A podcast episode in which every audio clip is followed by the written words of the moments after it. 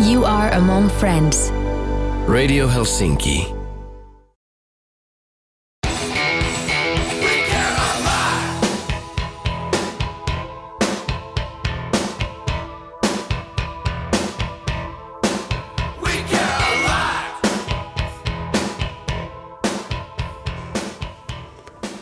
Asfalttiketut täällä heinäkuisessa aika sateisessa tiistai-illassa Radio Helsingin studiossa. Noora Helsinki ja Sami Säynevirta seurassasi seuraavan tunnin ajan. Täällä Helsingissä asuu meidän ihmisten kanssa paljon eri eläinlajeja. Tutuimpia eläimiä on toki meidän kanssa asuvat lemmikit, kuten koirat ja kissat ja vaikka erilaiset jyrsijät. Mutta niiden lisäksi kaupungissa voi havaita monia luonnonlajeja, kuten lintuja, petoja tai niitä jyrsijöitä, joita yleisesti pidetä kotieläiminä. Toisilla luonnonvaraisilla eläimillä on parempi maine ja ne hyväksytään helpostikin osana vaikka kaupunkilajistoa, mutta toisilla lajeilla on sitten jostain syystä huonompi maine ja niitä pahimmassa tapauksessa jopa vihataan. Tämä on sille tylsää, koska onhan kaikilla lajeilla samanlainen halu elää siellä, missä niillä on hyvä olla. Kaupunkieläimiin houkuttelee ruoka ja se on ihan normaalia. Tähän ihminen pystyisi vaikuttaa esimerkiksi ruokajätteiden asiallisella hävittämisellä ja villieläinten oikeanlaisella ruokinnalla tai ruokkimatta jättämisellä. Ja tämä on hyvä huomioida, tai huomiota kaipaava asia, sillä aina ei ole asiallista ruokkia eläimiä, mitä näkee. Varsinkaan, varsinkin niin, että linnuille ja lisäkkeille pitäisi tarjoa niille kuuluvaa ruokaa. Eli esimerkiksi pulla ja makkara ei missään tapauksessa ole sellaisia. Ja itselle ainakin tuottaa suunnatonta tai semmoista suurta iloa se, kun huomaa jonkun eläimen kaupungin kotikulmilla. Oli sitten oikeastaan kyseessä melkeinpä mikä, tai on nyt kyseessä mikä laji tahansa jos joku laji nyt sitten on sellainen, että siitä pitäisi päästä niin kuin kaupunkioloissa jostain syystä sitten eroon, niin jotenkin tuntuisi vaan järkevämmältä ja oikeudenmukaisemmalta myös ja inhimillisemmältä, että semmoiseen keksittäisiin sitten jokin muu keino kuin aina sitten se tappaminen, mikä tuntuu olevan yleensä se ensimmäinen asia, mitä ajatellaan, jos jostain lajista tai jotain lajia ei hyväksyttäisi kaupunkiin. Ja yle, yleensä isommaksi ongelmaksi on sitten koettu eläinlajien kohdalla esimerkiksi hygieniaan liittyvät asiat tai sitten eläinten aiheuttamat sotkut. Meille tulee tänään vieraaksi biologi ja opettaja Outi Ovaskainen Helsingin yliopistolta ja me puhutaan tänään erityisesti nisäkkäistä täällä kaupungissa – Outi on tosiaan biologi, mutta hän määrittelee tällaisessa lainausmerkissä itsensä myös elämyseläintieteilijäksi, tai ei siinä oikeastaan pitää tarvi mitään lainausmerkkejä sanoa, vaan hän tosiaan sanoi, että on elämyseläintieteilijä. Tämä kuulostaa todellakin aika mielenkiintoiselta, jännältäkin jopa. Ja tota, sitten meillä on muutakin ennakkotietoja jo Outista ja hän on muun muassa osallistunut Ilves-tutkimukseen, siilitutkimukseen ja tehnyt töitä tuolla kauempanakin Afrikassa, Mad- Madagaskarissa tämmöisessä Rotta-projektissa. Ja tämän lisäksi sitten Outi on ollut myös kansalaisjärjestötoiminnassa mukana puolustamassa muun muassa villieläinten oikeuksia, ainakin esimerkiksi susien oikeuksia. Joo, äh, mutta ennen kuin päästetään villielämä studios valloilleen, olisi meidän viikoittaisen uutis- ja havainto. Olisi on aika. Ja uutistojen jälkeen on meidän viime lähetyksessä lanseeraama pieni vegaaninen eväsvinkkinurkkaus. Mutta mitä Sami, meillä on myös viikon ajalta vähän tosi omia havaintoja. Mä olin esimerkiksi tuolla saaristossa Turun saaristossa autolla roadtrippailemassa rengasreitillä. Ja mä kirjoitin ylös jopa nämä havainnot, että mä muistan kaikki. me nähtiin siis kymmenittää peuroja. Niitä oli siellä pelloilla, tien laidoilla ja niitä piti oikeasti ihan väistellä. Me liikuttiin aika paljon aamuöiseen aikaa ja tota, se oli tosi makeen näköistä, kun oli siellä seassa. Mutta mä en ole koskaan oikeasti nähnyt niin paljon kuin tällä kertaa siis yhdenkin päivän aikana. Et voi sanoa, että aina varmaan 20.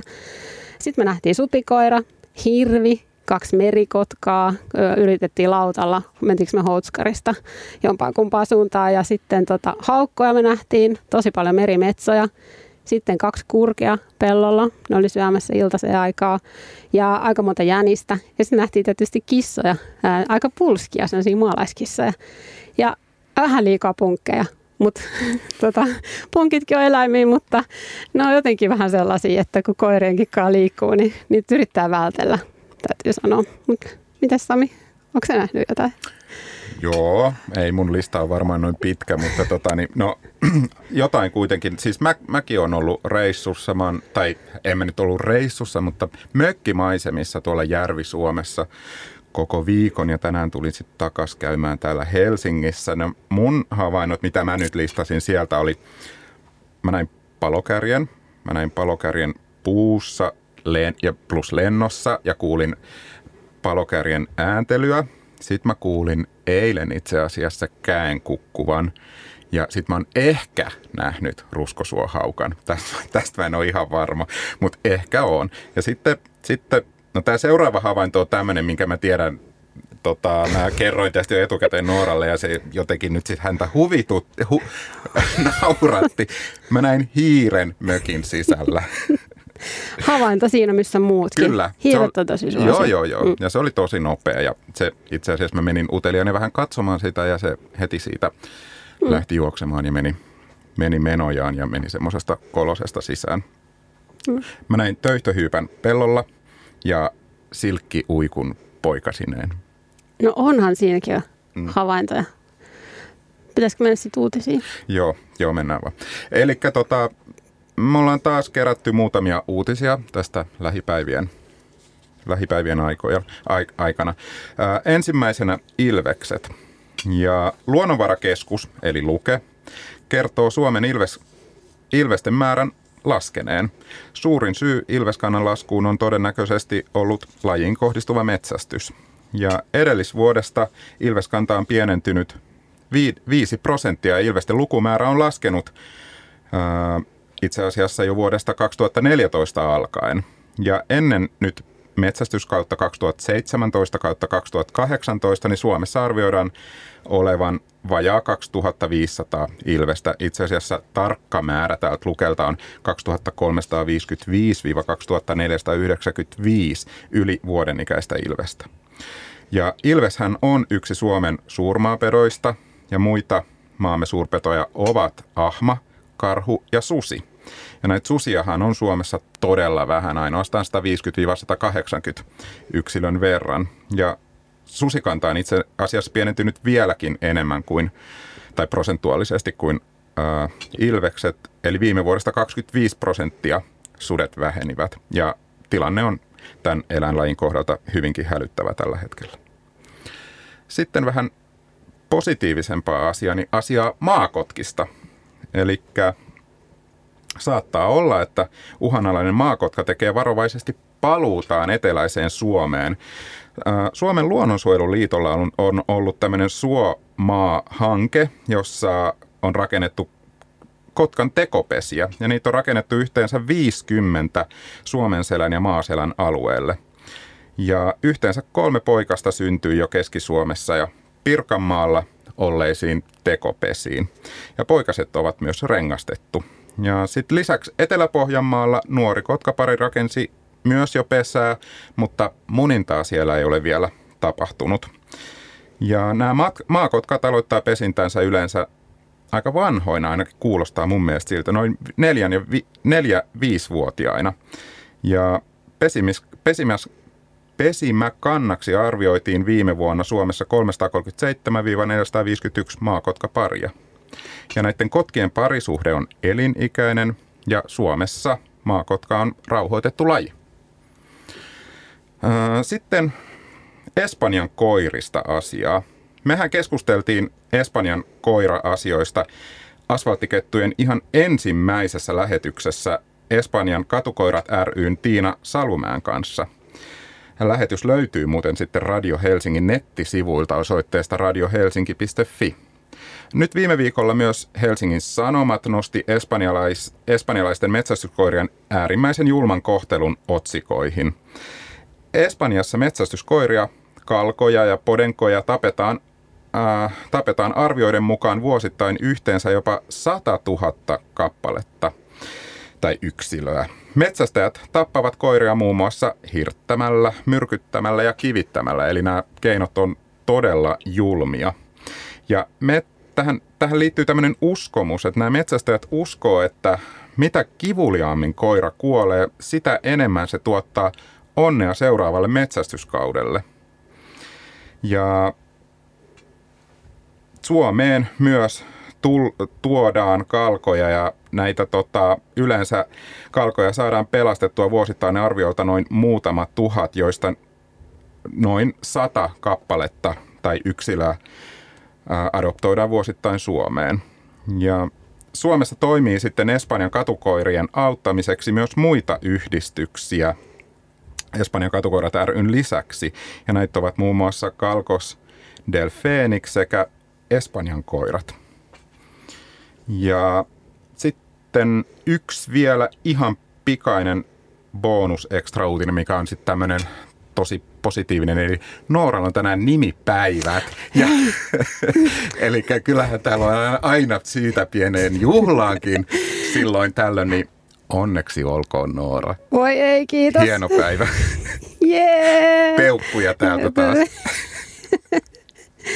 No niin, nyt, okei, nyt voisi mennä siis, no niin, pari äh, aasinsillalla eväsvinkkeihin, vegaanisiin eväsvinkkeihin, eli herkuttelemaan. Olkoon nämä nyt sitten vaikka nimppari. Joo, nämä nimppari niin, niin. Ja tällä kertaa me tota, niin, saatiin vinkkiapua tuolta vegaani, vegaanisesta blogista kuin Life Tastes Good. Äh, ja sitä kirjoittaa Anne-Marie. Ja äh, Mä itse asiassa luen näitä nyt suoraan, koska tota noin, niin hän on kirjoittanut tämän ihan meille suoraan. Ää, hyviä retkiruokia on esimerkiksi itse tehdyt kaurapuurasekoitukset, joissa voi olla kaurahiutaiden lisäksi esimerkiksi siemeniä, kuten pellava, kiia, aurinkukka tai kurpitsan siemen. Sitten kande laittaa siihen ripaus suolaa, niin ei tarvitse kantaa sitä suolaa mukana. Se voi laittaa valmiiksi. Ää, pilkottuja taateleita tai muita kuivahedelmiä, marjajauheita tai muita lisukkeita, kuten kanelia tai kardebummaa. Puuro voisi tehdä kätevästi joko tuorepuuroksi lisäämällä kylmän veden ja odottamalla yön yli tai sitten keittämällä tavalliseksi puuroksi. Mukana on kiva kantaa myös kevyitä paahdettuja soija- ja härkäpapuja. Niistä saa kivasti energiaa ja eritoten tärkeitä proteiineja. Sitten paahdetut kikherneet on superhyviä ja ravitsevia ihan vaikka vaan naposteltavaksi. Ne voi maustaa vaikka agavesiirapilla, valkosipulilla, chillillä ja suolalla ja tosiaan paahtaa pannulla tai uunissa valitsemansa öljyn kerran, kunnes ne on rapeita ja saaneet vähän väriä. Ja sitten valmiit falafelseokset on myös kätsyjä ja kevyitä. Lisää vain kuuma vesi ja keitä hetki pyörittelee ja kypsenä vaikka vaan ritilän päällä. Ja tämä on ilmeisesti tällainen hyvä vinkki, jos on vaikka tulipaikka siellä retkikohteessa, niin valmistaa siellä paikan päällä. Ja sitten erilaiset raakapatukat toimii hyvin koska luonto on, tämä on hyvä itse asiassa, että sinne ei kannata ottaa mukaan suklaapatukoita, koska ne sulaa helposti taskuun, varsinkin jos on lämmin päivä. Kotioloissa raakapatukat voi tehdä esim. blendaamalla taatelit möhjöksi ja lisäämällä sekaan esim. hampunsiemeniä tai muita siemeniä. Sitten pähkinöitä, marjajauheita ja mausteita. Ja sitten se voi muotoilla itse vaikka palloksi tai patukaksi ja kääriä leivinpaperiin. Ja sitten tässä on vielä yksi tämmöinen kuin Trek and Treatillä on ainakin yksi loistava valmis retkiruoka. Mä en tiedä, miten tämä sanotaan, mutta sanon sen näin. Chana masala, joka on gluteeniton ja vegaaninen ja superherkku. Ja tämä on semmoinen valmiiksi pussissa, että sinne vaan lisätään kiehuva vesi.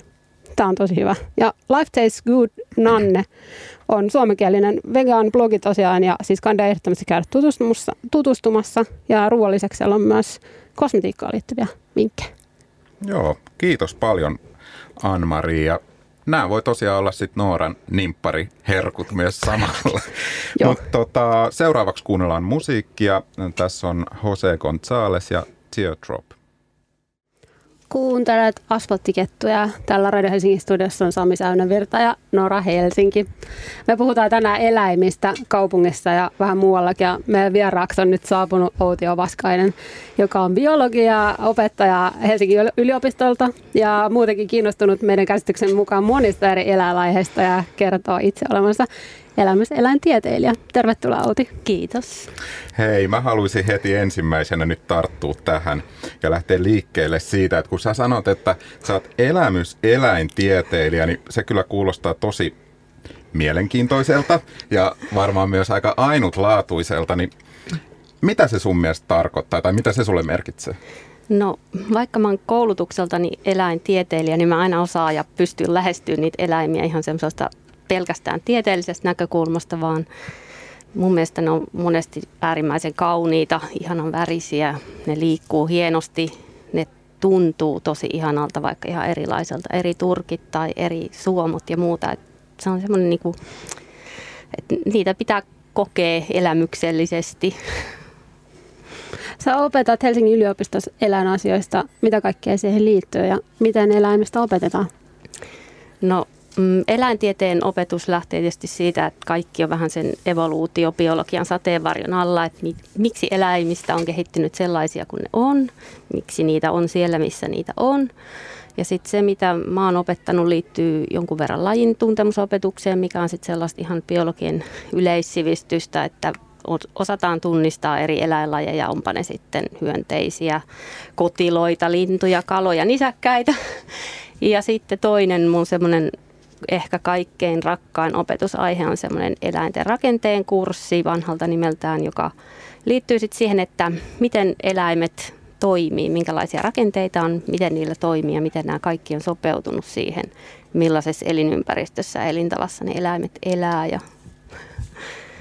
Niin.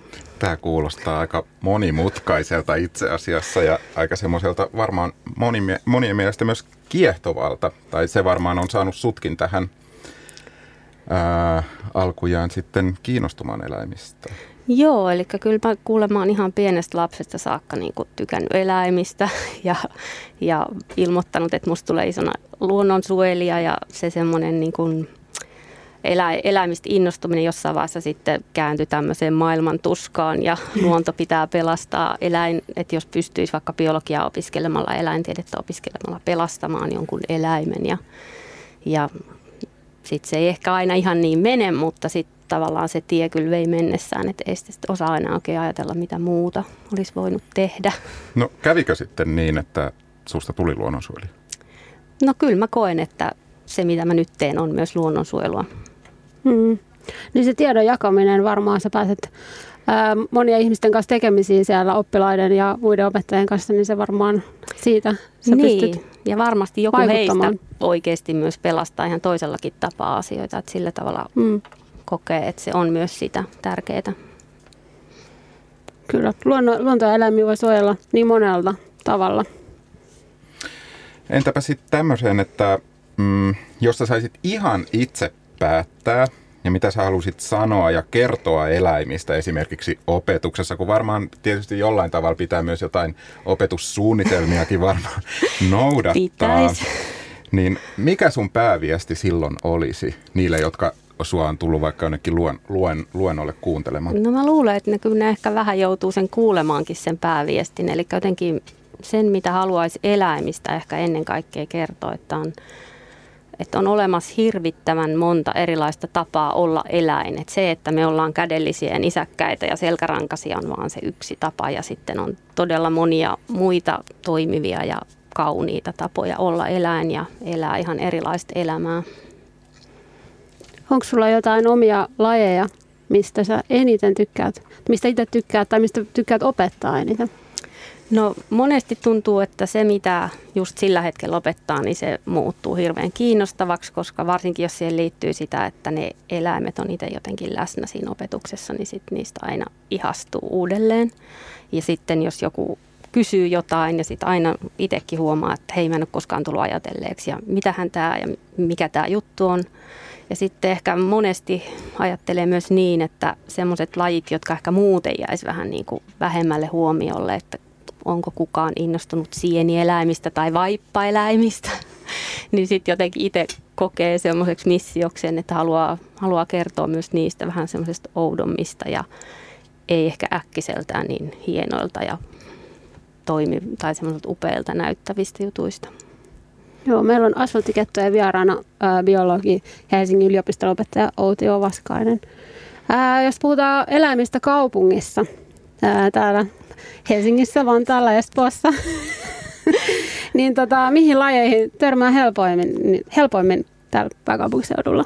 No tietysti voi ajatella, että helposti törmää semmoisiin kohtalaisen isoihin, päiväaktiivisiin, rusakoihin, kaneihin, oraviin. Sitten jos vähän laajemmin ajattelen, tietysti moniin lintuihin, kettuja ja supikoiria voi nähdä.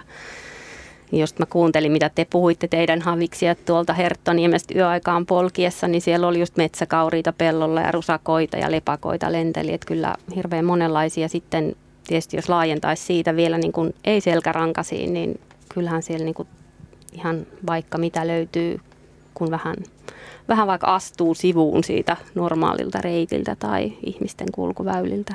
Mä oon huomannut monesti siellä, että pikkuhiljaa kun alkaa kiinnittää katsetta johonkin, niin sitten sieltä löytääkin ka- ihan kaikenlaista.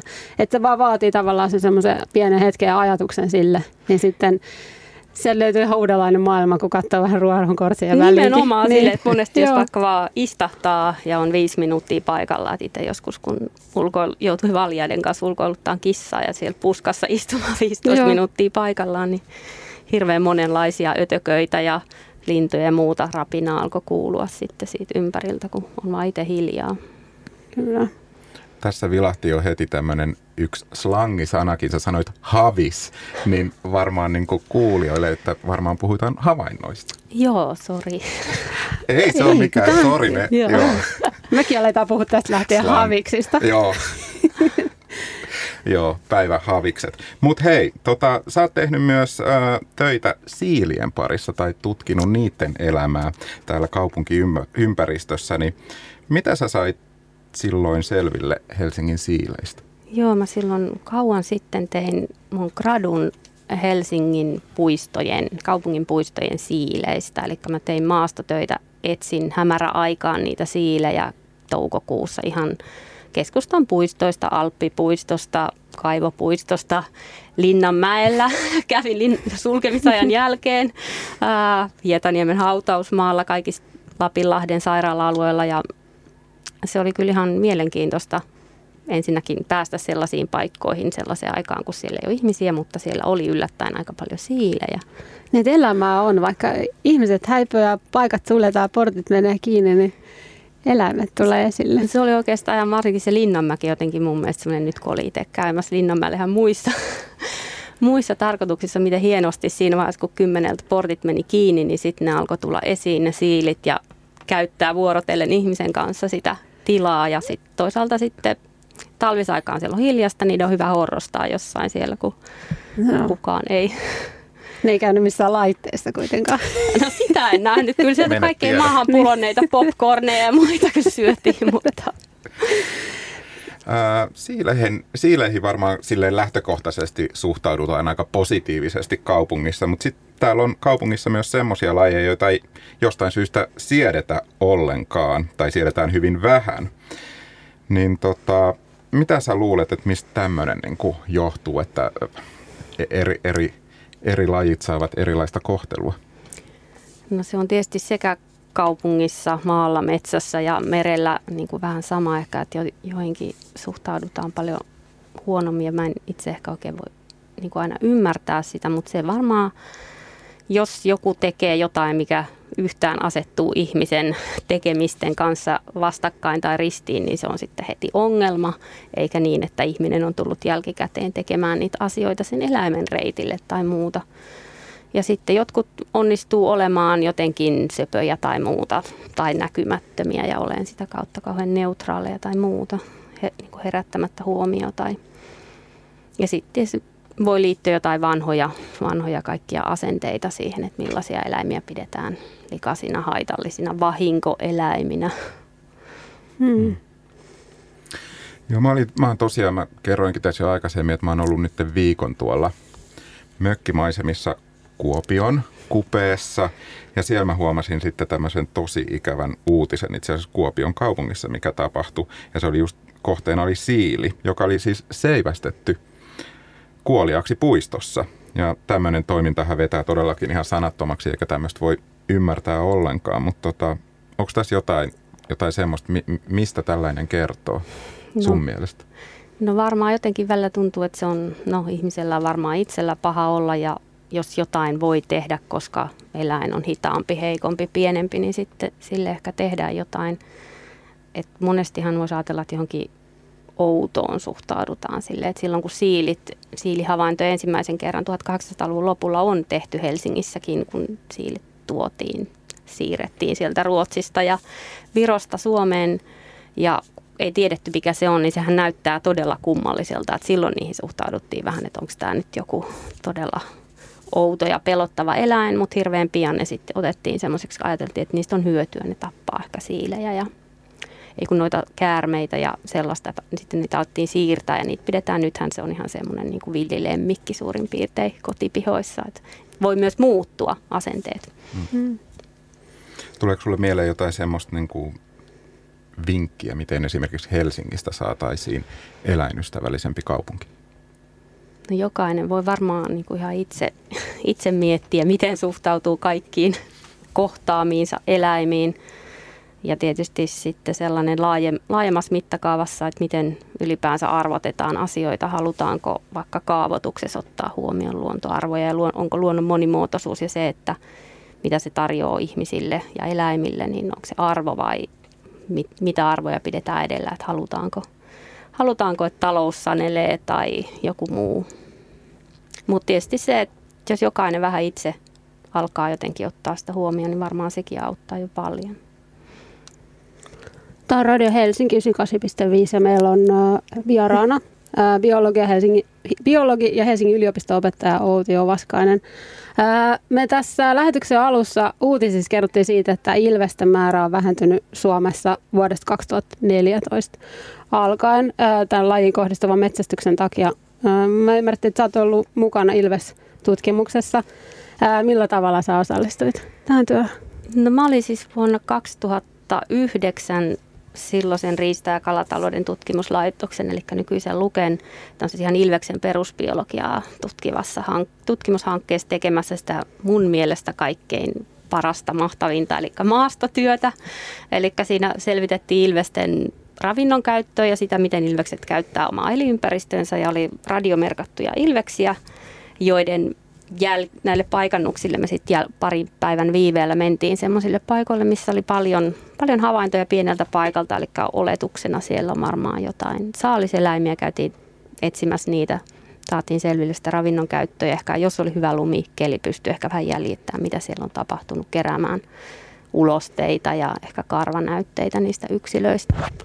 Onko tota niin, kaupunkien läheisyydessä Ilves-havaintoja, esimerkiksi täällä Helsingin lähellä? Kyllä mun mielestä Helsingissäkin Viikissä ja on niin muutama tehty ja Nuuksiossa taitaa olla kanssa. Että kyllä Ilves, Ilves on semmoinen ehkä aika helpoiten niin kuin ihmisasutuksen sekaan sujahtava hmm. suurpeto. Mä ymmärrän, että niitä on aika vaikea havaita, vaikka niitä on ilmeisesti. Niin tota, että se on semmoinen, että se saattaa olla jossain se on kurkimassa vaikka puunoskoksella, mutta sitä Joo, niin. siis ylipäänsä aika monet eläimet niin. havaitsee ihmisen ja osaa tassutella muualle ja ais, huomaa.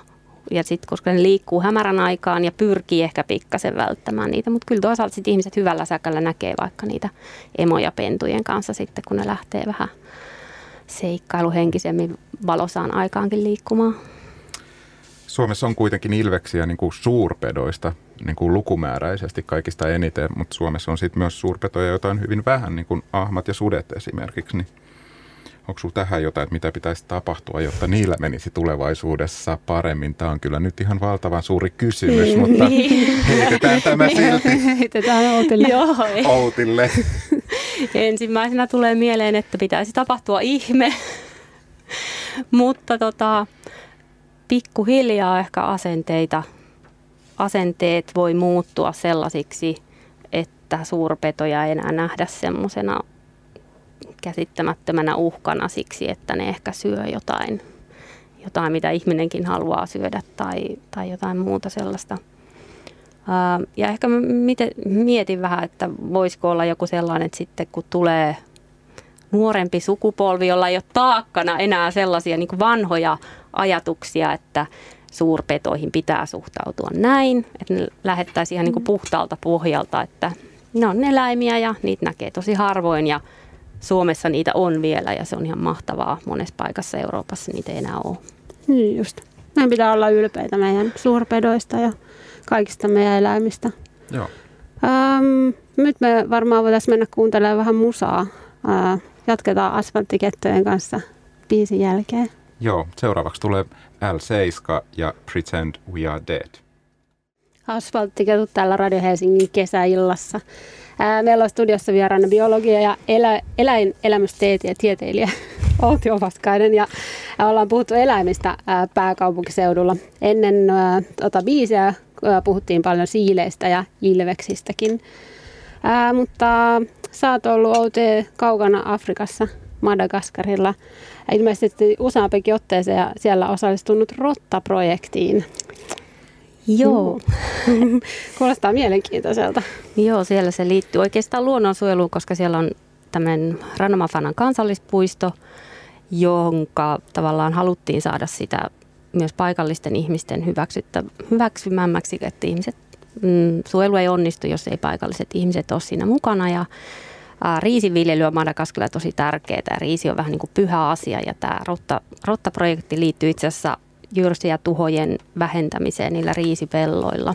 Tai tämmöinen ekologinen yhteisöpohjainen menetelmä, joka on kehitetty Aasian riisipelloille ja sitä kokeiltiin sitten siellä Madagaskarilla. Joo.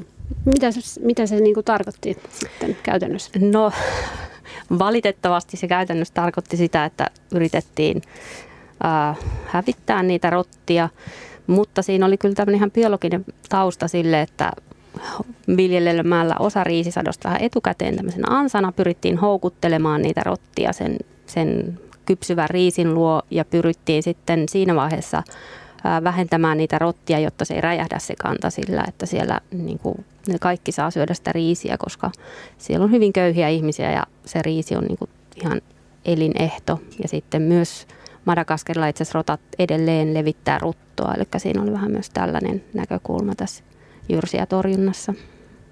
Täällä Helsingissäkin on rottia ja Suomessa rotista puhutaan myös silloin, kun puhutaan kaupunkilajeista. Miten rottiin suhtautuminen eroaa Madagaskarilla verrattuna Helsinkiin? No tavallaan mä näkisin niin, että Madagaskarilla mä ymmärrän, miksi ihmiset haluaisi päästä eroon niistä rotista, mutta kaupungissa se ei välttämättä aina ihan niin selvää, että se voi olla enemmän sellainen mielikuva kysymys kuin se, että ne oikeasti aiheuttaisi mitään vahinkoa, haittaa tai tuhoja. Et toki ne voi kaivella jotain muuta, mutta, mutta kyllähän ne on myös niin kuin ihan kiinnostavia otuksia. Niitä jotenkin inhotaan tosi paljon, rottia yleensä. Ja siis tota, no, totta kai se liitetään usein tämmöisiä epäpuhtauksia ja kaikkea, mutta eikö se ole vähän niin kuin tämmöinen ihmisten niin kuin oma syy, että niitä rottia tulee kaupunkiin. Meillä ei ole täällä sellaisia viljelyksiä esimerkiksi niin, Eli jos ne tulee tänne, ne tulee ehkä sen suojapaikkojen ja helpon ruoan perässä ja, ja silloin ihminen voisi ehkä kiinnittää huomiota niin kuin omiin tapoihinsa, jätetäänkö jotain tarjolle rotille. Ja myös se, että ei ne välttämättä tee mitään vahinkoa, että ne vaan sattuu elämään siellä kaupungissa niissä hyvissä koloissa ja paikoissa, mitä niille on tarjolla. Rottiinhan liittyy jotain tämmöisiä, voiko niitä sanoa nyt tämmöisiksi urbaaniksi legendoiksi tai jotain, mitä netissä pyörii, mikä juttu jotain, että rotta tulee viemärin kautta ja vessanpöntön kautta äh, kotiin. No siis äh, eläintieteilijä minussa alkaa heti miettiä, että kyllähän rottaa saa uida ja se on aika hyvä kiipeämään. Että teoriassa se olisi mahdollista, mutta se, että tapahtuisiko nyt niin käytännössä, niin ei varmaankaan. Siis täytyy olla todella, todella ihmeelliset olosuhteet, että sellainen niin kuin tapa, tapahtuisi, että viemäriverkosto jotenkin vahingoittunut ja sieltä sitten jotain niin. Et en, en näe, että kenenkään tarvitsisi tällaista alkaa todellakaan miettimään. Niin, jos sun eteen ei ole tullut tällaista, niin voisi sanoa, että aika harvinaisissa tapauksissa no, liikutaan. Melkein kyllä varmaan sen lottovoitonkin saa yhtä hyvin. Joo, eli toivotaan siis suhteelli, suhteellisuuden tajua myös tähän rottakysymykseen niin, kaupungeissa. Ja, moniin muihinkin, niin kuin, että mitä tahansa voi tapahtua, mm. mutta todennäköisemmin tapahtuu jotain tai ei mitään Tai muuta. muuta. Mm. Niin just. Meillä on asfalttikettojen vieraana biologia Helsingin yliopiston opettaja Outi Ovaskainen. Me aikaisemmin kysyttiin sulta, että mikä on semmoinen laji, mistä sä mielellään opetat, tai sillä lailla, mutta ää, sulla oli tämmöinen oma lempilaji ää, liittyy matoihin, vai ymmärsinkö oikein? Ha, mitä halutaan kuulla lisää? No joo, siis kyllähän niin kuin lempilaji voisi olla mikä tahansa varpunen tai siloneula tai muu. Ää, jotenkin tämä matojuttu liittyy siihen, että mä tykkään opettaa kastemadoista. Ne on myös niiden rakenteet, ne on ihan mielettömän, käsittämättömän hienoja. Mutta tämä, mitä mä ajattelin, oli se, että kastemato eli kasteliero on tämä tuttu iso laji. Sitten on monia muita lierolajeja, muun muassa tämmöinen siniliero, joka itse asiassa kulttuuriympäristöjen ja lehtomaisten alueiden laji, jota useinkaan ei näe, semmoinen sininen ja sillä on vähän semmoinen kellertävä pylly. Ja niitä siis nyt kahtena vuonna toukokuussa yhtenä ainoana päivänä aamulla, kun on vienyt lasta eskariin, niin on nähnyt, että sit niitä on niin kadut täynnä sinilieroja. Seuraavana päivänä ei yhtään sinilieroa. Et jotenkin, Mitä silloin on tapahtunut? mä en tiedä miksi ne siirtyy. Mä en jotenkin saanut aikaiseksi selvittää, että onko tässä joku juttu, siirtyykö ne paikasta toiseen just juuri tiettynä päivänä vuodessa. Tiet, tietty kuun asento. Onko tämä Niin. sulle nyt missio selvittää tämä? Ehkä se on yksi niistä Mua muuten mysteereistä. Mua kiinnostaa semmoinen, mä huomannut välillä, kun on satanut vettä ja kaupungissa, niin kastemadot, tai musta ne näyttää, siis mä en tiedä, onko ne nyt tavallisia kastematoja, mm. mun mielestä ne näyttää ihan perusmadoilta, niin ne tulee ö, asfaltille. Mistäköhän se mahtaa johtua? No se on sitä, että kastemadot on juuri sellaisia, että niillä on tosi syvälle suoraan maan alle menevät ää, käytävät, tunnelit, missä ne itse asiassa asuu hyvin uskollisesti siinä omassa tunnelissa. Ja silloin kun sataa paljon, niin sinne tulee vettä ja ne nousee niin kuin maan pinnalle sen takia, että ne ei hukkuisi sinne. Ja sitten kaupungissa tietysti sitä asfalttia on paljon ja sitten ne joutuu siirtymään sitä asfalttia pitkin päästäksi ehkä toiseen muulta paikkaa. Okei, no niin, mä oon tätä ihmetellyt tosi paljon. Ja niitä joutuu ihan väistelemään, ihan tässä, niin kuin, tässä toimituksenkin lähellä kaduilla. Ni, niitä on ihan hirveän paljon. Joo. Joo että ettei astuisi niiden päälle. Hei, No. vielä lopuksi voisi siirtyä vähän niin kuin kotipesään silleen, että onko sulla itsellä sitten jotain esimerkiksi eläimiä perheenjäseninä? Kyllä, eli mulla on semmoinen nyt jo reilu 12-vuotias löytökissa ja sitten sen lisäksi useampaakin lajia torakoita. Ja sitten semmoinen hyvin pieni merivesiakvaario, missä on myös vähän tämmöisiä adoptioeläimiä, semmoisia ihan äärimmäisen pieniä meritähtiä ja merisiiliä.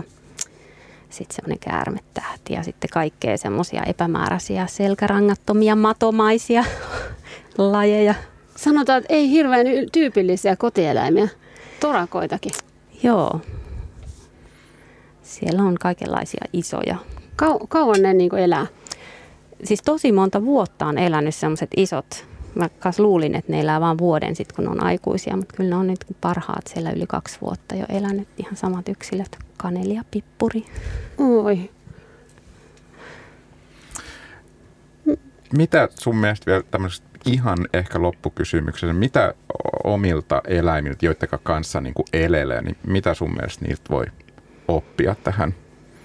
No niiltä voi varmaan oppia tosi paljon just sen takia, kun niitä näkee paljon ja niihin saa semmoisen henkilökohtaisen suhteen ja, ja ihan siitä lajista, mutta sen lisäksi siitä, että oikeasti näkee sen, mitä tutkijat on nyt vasta alkanut huomaa, että kaik, kaikissa eläimissä on yksilöitä, ne on ihan erilaisia. Itse asiassa myös torakoilla on persoonallisuuspiirteitä, just luin on ujompia torakoita ja vähän rohkeampia torakoita. Eli ihan ehkä se, että eläimet on erilaisia ja ne on aika upeita. Hmm. Kiitos, toi oli tosi hienosti sanottu. Jos sä voisit vielä lähettää terveisiä täältä asfalttikettujen kautta jollekin eläimelle, niin elämyseläintieteilijä, kenelle lähetät terveiset? No nyt mun täytyy kyllä lähettää ihan nimenomaan yhdelle tietylle eläinpersonalle, eli sille simppukissalle, joka on siellä kotona, niin kuin mun poika sanoi, että se on kuitenkin maailman kivoin kissa. Simppu on toivottavasti radion äärellä kuuntelemassa tuttua ääntä.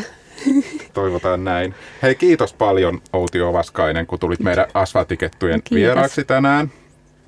Oikein mukavaa kesää ja oikein runsaasti monenlaisia eläinhavaintoja. Eli eläinhaviksia. Ai niin.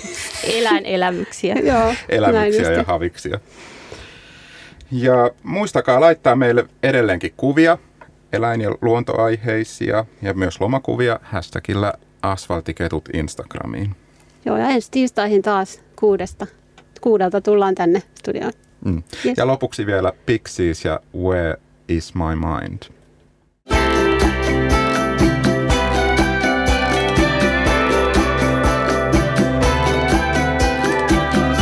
You are among friends. Radio Helsinki.